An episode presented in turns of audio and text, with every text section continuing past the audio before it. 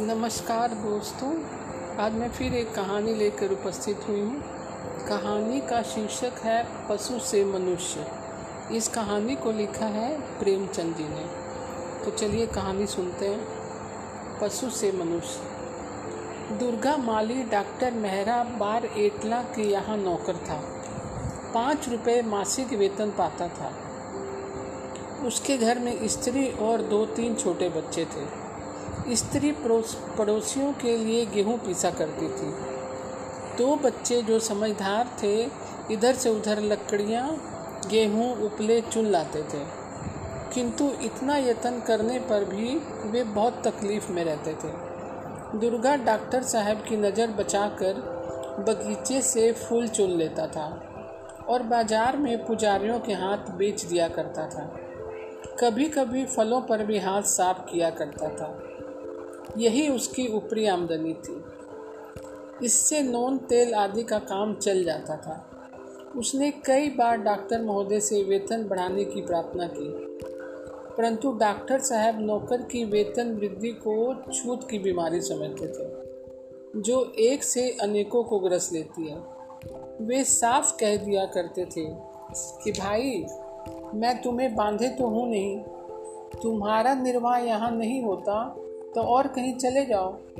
मेरे लिए मालियों का अकाल नहीं है। दुर्गा में इतना साहस ना था कि वह लगी हुई रोजी छोड़कर नौकरी ढूँढने निकलता। इससे अधिक वेतन पाने की आशा भी नहीं। इसीलिए वह इसी निराशा में पड़ा हुआ जीवन के दिन काटता और अपने भाग्य को रोता था। डॉक्टर महोदय को बागवानी से बहुत प्रेम था। नाना प्रकार के फूल, पत्ते लगा रखे थे। अच्छे अच्छे फलों के पौधे, दरभंगा मलिहाबाद सहारनपुर आदि स्थानों से मंगवा कर लगाए थे। वृक्षों को फलों से लदे हुए देखकर उन्हें हार्दिक आनंद होता था। अपने मित्रों के यहाँ गुलदस्ते और शाक भाजी की डालियाँ तोहफे के तौर पर भिजवाते रहते थे। उन्हें फलों को आप खाने का तो इतना शौक न था, पर मित्रों को खिलाने में उन्हें असीम आनंद प्राप्त होता था। प्रत्येक फल के मौसम में मित्रों की दावत करते और पिकनिक पार्टियाँ उनके मनोरंजन का प्रधान अंग थी। एक बार गर्मियों में उन्होंने अपने कई मित्रों को आम खाने की दावत थी मलिहाबादी में सफ़ेदे के फल खूब लगे हुए थे। डॉक्टर साहब इन फलों को प्रतिदिन देखा करते थे। ये पहले ही फल थे। इसलिए वे मित्रों से उनके मिठास और स्वाद का बखान सुनना चाहते थे। इस विचार से उन्हें वही आमोद था, जो किसी पहलवान को अपने पट्टों के कर्तव्य दिखाने से होता है। इतने बड़े सुंदर और सुकोमल सुफेदे स्वयं उनकी निगाहों से ना गुजरे थे। इन फलों के स्वाद का उन्हें इतना विश्वास था कि वे एक फल चख कर उनकी परीक्षा करना आवश्यक ना समझते थे। प्रधानता इसलिए कि वह एक फल की कमी एक मित्र को रसास्वादन से वंचित कर देगी। संध्या का समय था, चेत का महीना। मित्रगण आकर बगीचे के होज के किनारे कुर्सियों पर बैठे थे। बर्फ़ और दूध का प्रबंध पहले ही से कर लिया गया था, पर अभी तक फल ना तोड़े गए थे। डॉक्टर साहब पहले फलों को पेड़ में लगे हुए दिख दिखला कर तब ही उन्हें तोड़ना चाहते थे, जिससे उन्हें किसी को संदेह ना हो कि यह फल इनके बाग के नहीं है। जब सब सज्जन जमा हो गए, तब उन्होंने कहा, आप लोगों को कष्ट, आप लोगों को कष्ट होगा, पर जरा चलकर फलों को पेड़ में लटकते हुए देखिए। बड़ा ही मनोहर दृश्य है। गुलाब में भी ऐसी लोचन प्रिय लाली ना होगी। रंग से सवार टपक पड़ता है। मैंने इसकी कलम खास मलिहाबाद से मंगवाई थी और इससे विशेष रीति से पालन किया है। मित्रगण उठे, डॉक्टर साहब आगे आगे चले। रविशों के दोनों ओर गुलाबों की क्यारियाँ थीं। उनकी छटा दिखाते हुए वे अंत में सफ़ेदे के पेड़ के सामने आ गए। मगर आश्चर्य, वहाँ एक फल भी ना था। डॉक्टर साहब ने समझा शायद वह यह पेड़ नहीं है। दो पग और चले, दूसरा पेड़ मिल जाएगा। और आगे बढ़े, तीसरा पेड़ मिला, फिर पीछे लौटे। और एक विस्मित दशा में सफ़ेदे के वृक्ष के नीचे आकर रुक गए। इसमें संदेह नहीं कि वृक्ष यही है, पर फल क्या हुआ है? बीस पच्चीस आम थे, एक का भी पता नहीं। मित्रों की ओर अपराधपूर्ण नेत्रों से देखकर बोले, आश्चर्य है। इस पेड़ में एक भी फल नहीं है।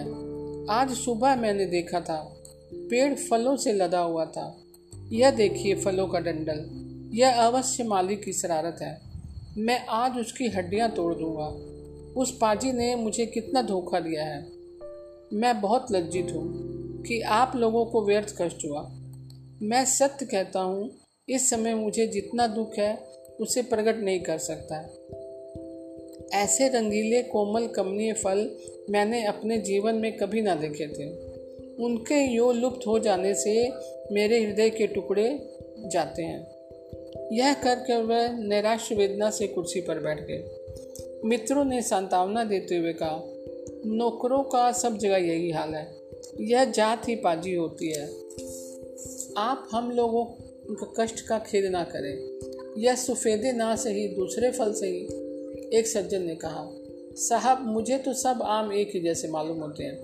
सफ़ेदे, मोहन भोग, लंगड़े बम्बइये फचली दशहरी, इनमें कोई भेद ही नहीं मालूम होता। ना जाने आप लोगों को कैसे उनके स्वाद में फ़र्क मालूम होता है। दूसरे सज्जन बोले, यहाँ भी यही हाल है। इस समय जो फल मिले, वही मंगवा लीजिए। इसमें अफसोस की क्या बात है? डॉक्टर साहब ने व्यथित भाव से आमों की क्या कमी है? सारा बाग भरा पड़ा है। खूब शौक से खाइए और बाँध कर घर ले जाइए। वे हैं और किस लिए? पर वह रस और स्वाद कहाँ? आपको विश्वास न होगा, उन सफ़ेदों पर ऐसा निखार था कि सेव मालूम होते थे। सेव भी देखने में ही सुंदर होता है। उससे वह रुचिवर्धक, लालित व आमत मृतता कहाँ? इस माली ने आज इस अनर्थ किया है। जी चाहता है नमक राम को गोली मार दूँ। इस वक्त सामने आ जाए तो अधमुआ कर दूँ। माली बाज़ार गया हुआ था। डॉक्टर साहब ने साइंस से कुछ आम तुड़वाए। मित्रों ने आम खाए। दूध पिया और डॉक्टर साहब को धन्यवाद देकर अपने अपने घर की ली। लेकिन मिस्टर मेहरा वहाँ हौज के किनारे हाथ में हंटर लिए माली की बाट जोते रहे।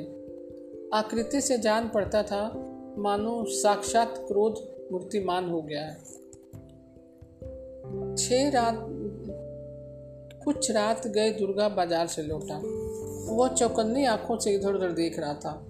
यूँ ही उसने डॉक्टर साहब को होज के किनारे हाथ में हंटर लिए बैठे देखा। उसके होश उड़ गए। समझ गया कि चोरी पकड़ ली गई है। इसी भय से उसने बाज़ार में खूब देर की थी। उसने समझा था डॉक्टर साहब कहीं सैर करने गए होंगे, मैं चुपके कटहल के नीचे अपनी झोपड़ी में जा बैठूँगा। सवेरे पूछताछ भी हुई तो मुझे सफ़ाई देने का अवसर मिल जाएगा।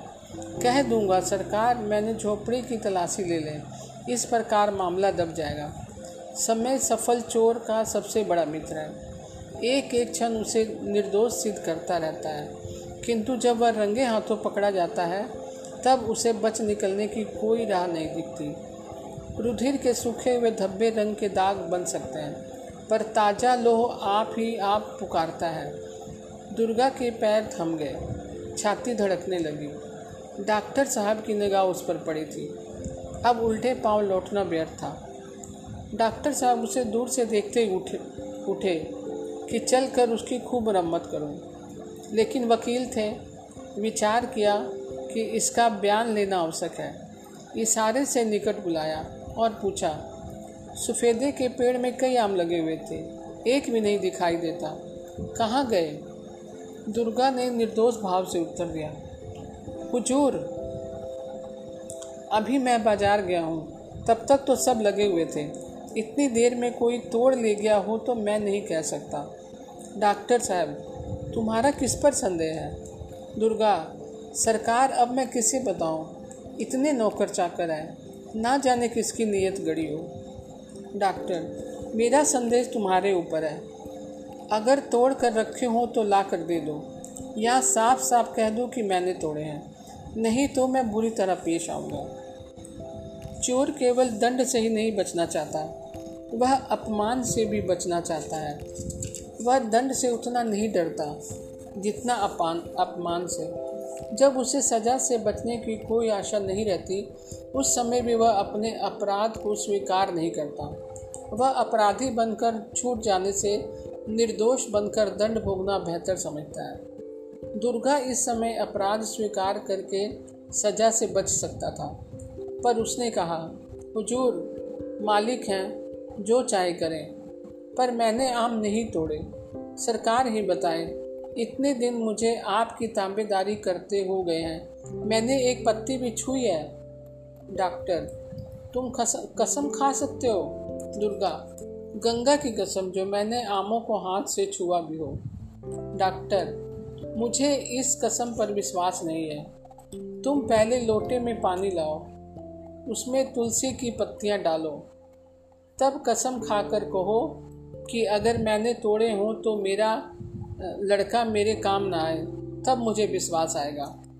दुर्गा, हुजूर सांच को आँच क्या? जो कसम कहिए खाऊँगा। जब मैंने काम ही नहीं किया तो मुझ पर कसम क्या पड़ेगी?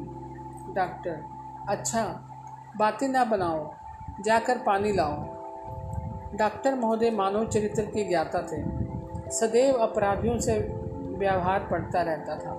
यद्यपि दुर्गा जवान से हेकड़ी की बातें कर रहा था पर उसके हृदय में भय समाया हुआ था। वह अपने झोपड़े में आया, लेकिन लोटे में पानी लेकर जाने की हिम्मत ना हुई। उसके हाथ थरथराने लगी। ऐसी घटनाएँ याद आ गई, जिनमें जूठी गंगा उठाने वाले पर देवी का कोप का प्रहार हुआ था। ईश्वर के सर्वज्ञ होने का ऐसा मर्मस्पर्शी विश्वास उसे कभी नहीं हुआ था। उसने निश्चय किया कि मैं झूठी गंगा ना उठाऊँगा। यही ना होगा। निकाल दिया जाऊँगा। नौकरी फिर कहीं ना कहीं मिल ही जाएगी। और नौकरी भी ना मिले हो, मिले तो मजूरी तो कहीं नहीं गई है। कुदाल भी चलाऊँगा तो साँझ तक आध से राटे का ठिकाना हो जाएगा। वह धीरे धीरे खाली हाथ डॉक्टर साहब के सामने आ खड़ा हो गया। डॉक्टर साहब ने कड़े सर से पूछा, पानी लाया? दुर्गा, हुजूर, मैं गंगा ना उठाऊँगा। डॉक्टर तो तुम्हारा आम तोड़ना साबित है? दुर्गा, अब सरकार जो चाहे समझे। मान लीजिए मैंने ही आम तोड़े हूँ तो आपका गुलाम ही तो हूँ। रात दिन ताबेदारी करता हूँ। बाल बच्चे आमों के लिए रोएँ तो कहाँ जाऊँ? अब की जान बख्शी जाए, फिर ऐसा कसूर ना होगा। डॉक्टर महोदय इतने उदार ना थे। उन्होंने यही बड़ा उपकार किया कि दुर्गा को पुलिस के हवाले ना किया। और हंटर भी ना लगाए। उनकी इस धार्मिक श्रद्धा ने उन्हें कुछ नरम कर दिया था। मगर ऐसे दुर्बल हृदय को अपने यहाँ रखना असंभव था। उन्होंने उसी क्षण दुर्गा को जवाब दे दिया और उसकी आधे महीने की बाकी मजूरी भी जब्त कर ली। कई मास के पश्चात एक दिन डॉक्टर मेहरा बाबू प्रेम शंकर के बाग की सैर करने गए। वहाँ से कुछ अच्छी अच्छी कलमें लाना चाहते थे। प्रेम शंकर को भी बागवानी से प्रेम था। और दोनों मनुष्यों में यही समानता थी कि अन्य सभी विषयों में एक दूसरे से भिन्न थे। प्रेम शंकर बड़े संतोषी, सरल, सहृदय मनुष्य थे। वे कई साल अमेरिका में रह चुके थे। वहाँ उन्होंने कृषि विज्ञान का खूब अध्ययन किया था।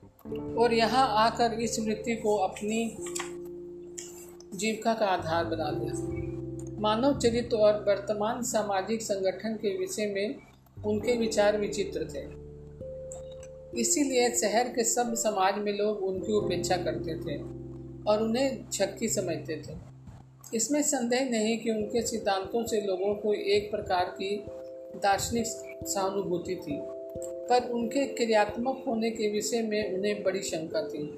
संसार कर्म क्षेत्र है, मीमांसा क्षेत्र नहीं, यहाँ सिद्धांत सिद्धांत ही रहेंगे। उनका प्रत्यक्ष घटनाओं से संबंध नहीं। डॉक्टर साहब बगीचे में पहुँचे तो उन्होंने प्रेम शंकर को क्यारियों में पानी देते हुए पाया। कुएँ पर एक मनुष्य बड़ा खड़ा पंप से पानी निकाल रहा था। मेहरा ने उसे तुरंत ही पहचान लिया। वह दुर्गा माली था। डॉक्टर साहब के मन में उस समय दुर्गा के प्रति एक विचित्र ईर्ष्या का भाव उत्पन्न हुआ, जिस नराधम को उन्होंने दंड देकर अपने यहाँ से अलग कर दिया था, उसे नौकरी क्यों मिल गई? यदि दुर्गा इस वक्त फटे हाल रोनी सूरत बनाए दिखाई देता तो डॉक्टर साहब को उस पर दया आ जाती। वे संभवतः उसे कुछ इनाम देते और प्रेम शंकर से उसकी प्रशंसा भी कर देते। उनकी प्रकृति में दया थी और अपने नौकरों पर उनकी कृपा दृष्टि रहती थी। परंतु उनकी इस कृपा और दया में लेस मात्र विभेद ना था, जो अपने कुत्तों और घोड़ों से थी। इस कृपा का आधार न्याय नहीं, दीन पालन है। दुर्गा ने उन्हें देखा। कुएँ पर खड़े खड़े सलाम किया और फिर अपने काम में लग गया। उसका यह अभिमान डॉक्टर साहब के हृदय में भाले की भांति चुप गया। उन्हें यह विचार कर अत्यंत क्रोध आया कि मेरे यहाँ से निकलना इसके लिए हितकर हो गया। उन्हें अपनी सहरदा पर जो घमंड था, उसे आघात लगा। प्रेम शंकर जो ही उनके, उनसे हाथ मिलाकर उन्हें क्यारियों की सैर कराने लगे तो ही डॉक्टर साहब ने उनसे पूछा, यह आदमी आपके यहाँ कितने दिनों से है? प्रेम शंकर, यही कोई छः सात महीने। डॉक्टर, कुछ नोट नोट नोच खसोट तो नहीं करता? यह मेरे यहाँ माली था। इसके हथल पकेपन से तंग आकर मैंने इसे निकाल दिया था। कभी फूल तोड़कर बेच देता कभी पौधे उखाड़ के ले जाता और फलों का तो कहना ही क्या। वे इसके मा, इसके मारे बचते ही ना थे। एक बार मैंने मित्रों को दावत दी थी। मलिहाबादी सफ़ेदे में खूब फल लगे थे। जब सब आकर बैठ गए और मैं उन्हें फल दिखाने के लिए ले गया तो सारे फल गायब थे। कुछ न पूछिए। उस घड़ी कितनी हद हुई? मैंने उसी क्षण इस महाशय को दुत्कार बताई। बड़ा ही दगाबाज आदमी है और ऐसा चतुर है कि इसको पकड़ना मुश्किल है। कोई वकीलों ही जैसा काइया आदमी हो तो इसे पकड़ सकता है। ऐसी सफ़ाई और ढिठाई से तो लगता है कि इसका मुँह देखते रह जाइए। आपको भी तो कभी चरका नहीं दिया? प्रेम शंकर जी नहीं, कभी नहीं। मुझे इसने शिकायत का कोई अवसर नहीं दिया। यहाँ तो खूब मेहनत करता है। यहाँ तक कि दोपहर की छुट्टी में भी आराम नहीं करता। मुझे तो इस पर इतना भरोसा हो गया है कि सारा बगीचा इस पर छोड़ रखा है। दिन भर में जो कुछ आमदनी होती है, वह शाम को मुझे दे देता है और कभी एक पाई का भी अंतर नहीं पड़ता। डॉक्टर, यही तो इसका कौशल है कि आपको उल्टे छुरे मुड़े और आपको खबर भी नहीं। आप इसे वेतन क्या देते हैं? प्रेम शंकर, यहाँ किसी को वेतन नहीं दिया जाता। सब लोग लोग लाभ के बराबर के साझेदार हैं। महीने भर में आवश्यक व्यय के पश्चात जो कुछ बचता है, उनमें से दस रुपये प्रति सैकड़ा धर्म खाते में डाल दिया जाता है। शेष रुपये समान भागों में बांट दिए जाते हैं। पिछले महीने में 140 रुपए की आमदनी हुई थी। मुझे मिलाकर यहाँ सात आदमी हैं। बीस रुपए हिस्से पड़े। उनकी, अब की नारंगियाँ खूब हुई हैं। मटर की फलियाँ, गन्ने, गोभी आदि से अच्छी आमदनी हो रही है। चालीस रुपए से कम ना पड़ेंगे। डॉक्टर मेहरा ने आश्चर्य से पूछा, इतने में आपका काम चल जाता है? प्रेम शंकर जी हाँ बड़ी सुगमता से। मैं इन्हीं आदमियों के से कपड़े पहनता हूँ। इन्हीं का सा खाना खाता हूँ। मुझे कोई दूसरा व्यसन नहीं है यहाँ भी, यहाँ बीस रुपए का मासिक उन औषधियों का खर्च है, जो गरीबों को दी जाती है। ये रुपए संयुक्त आय से अलग कर लिए जाते हैं। किसी को कोई आपत्ति नहीं होती। यह साइकिल जो आप देखते हैं, संयुक्त आय से ली गई है। जिसे ज़रूरत होती है, वह इस पर सवार होता है। मुझे ये सब अधिक कार्यकुशल समझते हैं। और मुझ पर पूरा विश्वास रखते हैं। बस मैं इनका मुखिया हूँ। जो कुछ सलाह देता हूँ, उसे सब मानते हैं। कोई भी यह नहीं समझता कि मैं किसी का नौकर हूँ। सब के सब अपने को साझेदार समझते हैं और जी तोड़कर मेहनत करते हैं। यहाँ कोई मालिक होता और दूसरा उनका नौकर तो उन दोनों में तुरंत द्वेष पैदा हो जाता। मालिक चाहता है कि इससे जितना काम लेते बने। लेना चाहिए। नौकर चाहता है कि मैं कम से कम काम करूँ। इस, उसमें स्नेह या सहानुभूति का नाम तक नहीं होता। दोनों यथार्थ में एक दूसरे के शत्रु होते हैं।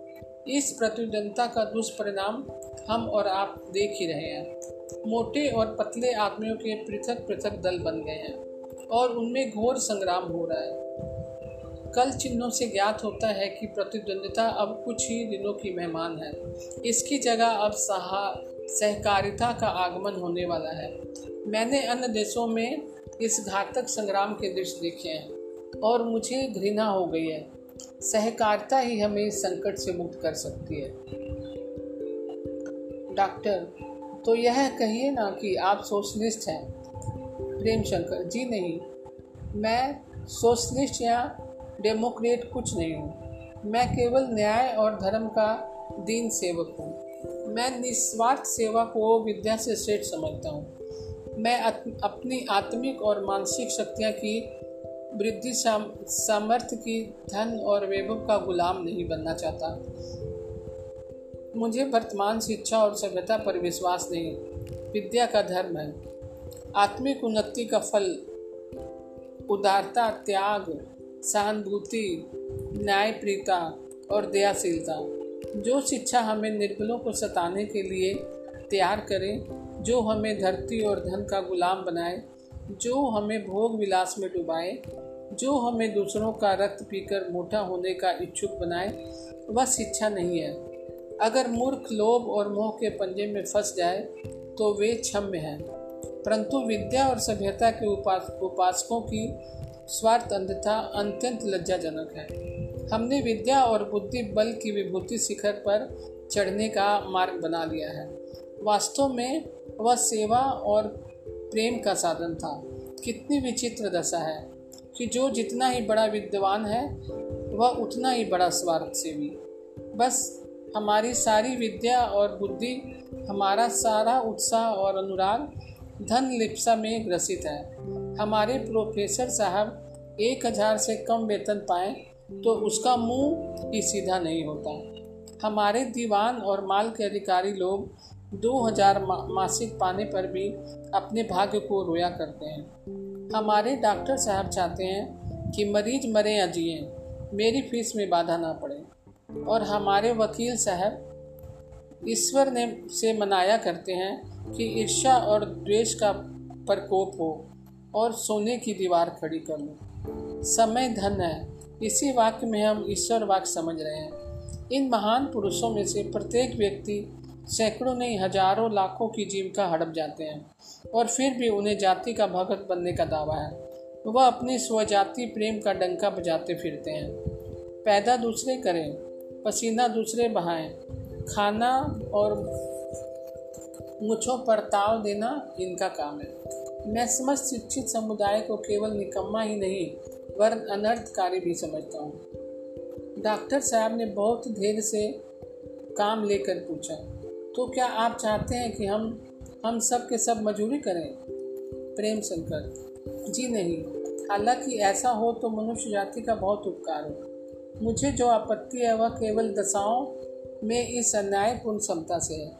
यदि एक मजदूर पाँच रुपये में अपना निर्वाह कर सकता है तो एक मानसिक काम करने वाले प्राणी के लिए इससे दुगनी तिगनी आय काफ़ी होनी चाहिए। और वह अधिक, अधिकता इसलिए कि उसे कुछ उत्तम भोजन, वस्त्र तथा सुख की आवश्यकता होती है। मगर पाँच और पाँच हज़ार और पचास हज़ार का अस्वाभाविक अंतर क्यों हो? इतना नहीं। हमारा समाज पाँच और पाँच लाख के अंतर का ही तिरस्कार नहीं करता।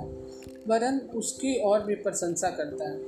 शासन प्रबंधन, वकालत, चिकित्सा चित्र रचना, शिक्षा, दलाली, व्यापार, संगीत और इसी प्रकार की सैकड़ों अन्य कलाएँ शिक्षित समुदाय की जीवन वृत्ति बनी हुई हैं।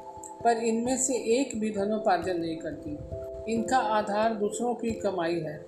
मेरी समझ में नहीं आता कि वह उद्योग धंधे, जो जीवन की सामग्रियाँ पैदा करते हैं जिन पर जीवन का अवलंबन है? क्यों उन पैसों से नीचे समझे जाए, जिनका काम केवल मनोरंजन या अधिक से अधिक धनोपार्जन में सहायता करना है? आज सारे वकीलों को देश निकाला हो जाए, सारे अधिकारी वर्ग लुप्त हो जाए और सारे दलाल स्वर्ग को सिधारें, तब भी संसार का काम चलता रहेगा, बल्कि और भी सरलता से। किसान भूमि जोतेंगे, जुलाहे कपड़े बुनेंगे बढ़ई, लाहौर, राज, चमकार, सब के सब पूर्वत अपना अपना काम करते रहेंगे। उनकी पंचायतें उनके झगड़ों का निपटारा करेंगी। लेकिन यदि किसान ना हो तो सारा संसार चुजा पीड़ा से व्याकुल हो जाए। परंतु किसान के लिए पाँच रुपये बहुत समझा जाता है। और वकील साहब या डॉक्टर साहब को पाँच हज़ार भी काफ़ी नहीं होते। डॉक्टर, आप अर्थशास्त्र के उस महत्वपूर्ण सिद्धांत को भूले जाते हैं। जिसे श्रम विभाजन डिवीज़न ऑफ़ लेबर कहते हैं। प्रकृति ने प्राणियों को भिन्न भिन्न शक्तियाँ प्रदान की है और उनमें विकास के लिए भिन्न भिन्न दशाओं की आवश्यकता है। प्रेम शंकर, मैं यह कब कहता हूँ कि प्रत्येक मनुष्य को मजबूरी करने पर मजबूर किया जाए? नहीं, जिसे परमात्मा ने विचार की शक्ति दी है, वह शास्त्रों की विवेचना करे।